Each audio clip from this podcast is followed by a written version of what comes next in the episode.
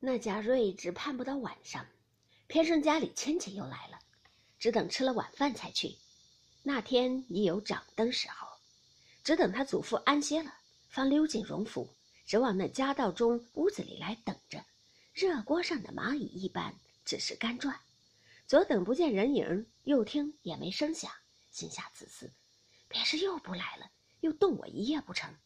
正自胡猜，只见黑黢黢的来了一个人儿，贾瑞便议定是凤姐，不管皂白恶虎一般。等那人刚至门前，便如猫捕鼠的一般抱住叫道：“啊，亲嫂子，等死我了！”忽见灯光一闪，只见贾强举着个碾子照道：“谁在屋里？”只见炕上那人笑道：“瑞大叔要臊我呢。”贾瑞一见，却是贾蓉，真臊得无地可入，不知要怎么样才好，回身就要跑，被贾强一把揪着道：“别走！如今连二婶已经告到太太跟前，说你无故调戏她，她暂用了个脱身计，哄你在这边等着。太太气死过去，因此叫我来拿你。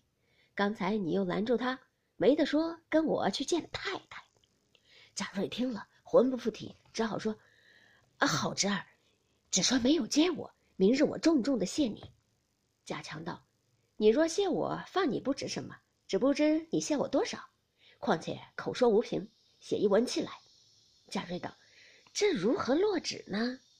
贾强道：“这也不妨，写一个赌钱输了外人账目，借头家银若干两便罢。”贾瑞道：“这也容易，只是……”此时无纸笔，贾强道：“这也容易。”说罢，翻身出来，纸笔现成，拿来命贾瑞写。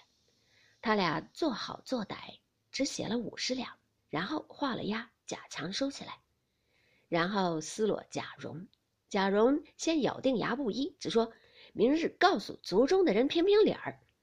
贾瑞急得至于叩头。贾强做好做歹的，也写了一张五十两欠契才罢。贾强又道：“如今要放你，我就担着不是。老太太那边的门早已关了，老爷正在厅上看南京的东西，那一条路定难过去。如今只好走后门。若这一走，倘或遇见了人，连我也完了。等我们先去哨探哨探，再来领你。这屋你还藏不得，少时就来堆东西。等我寻个地方。”说毕，拉着贾瑞仍熄了灯，出至院外。摸着大台基底下，说道：“这窝里好，你只蹲着，别哼一声，等我们来再动。”说毕，二人去了。贾瑞此时身不由己，只得蹲在那里，心下正盘算，只听头顶上一声响，哇啦啦，一净桶尿粪从上面直泼下来，可巧浇了他一身一头。贾瑞撑不住，哎呦了一声。忙又掩住口，不敢声张，满头满脸浑身皆是尿屎，冰冷大战。只见贾强跑来叫：“快走，快走！”贾瑞如得了命，三步两步从后门跑到家里。天已三更，只得叫门。开门人见他这般境况，问是怎的，少不得扯谎说：“黑了，视角掉在茅厕里了。”一面到了自己房中更衣洗濯，心下方想到是凤姐玩他。因此发一回恨，再想想凤姐的模样，又恨不得一时搂在怀里，一夜竟不曾合眼儿。自此满心想凤姐，只不敢往荣府去了。贾蓉两个又常常的来索银子，他又怕祖父知道，正是相思尚欠南京，更又添了债务，日间功课又紧，他二十来岁人尚未娶亲，而来想着凤姐。未免有那指头告了消法等事，更兼两回动脑奔波，因此三五下里加工，不觉就得了一病，心内发膨胀，口中无滋味，脚下如棉，眼中似醋，黑夜作烧，白昼长倦，下逆连襟，嗽痰带血，诸如此症，不上一年都天全了。于是不能支持，一头睡倒，合上眼。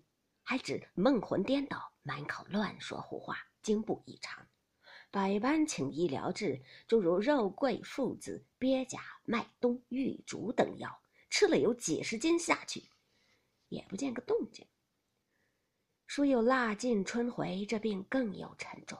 黛如也着了忙，各处请医疗治，皆不见效。因后来吃独参汤，黛如如何有这力量？只得往荣府来寻。王夫人命凤姐称二两给他。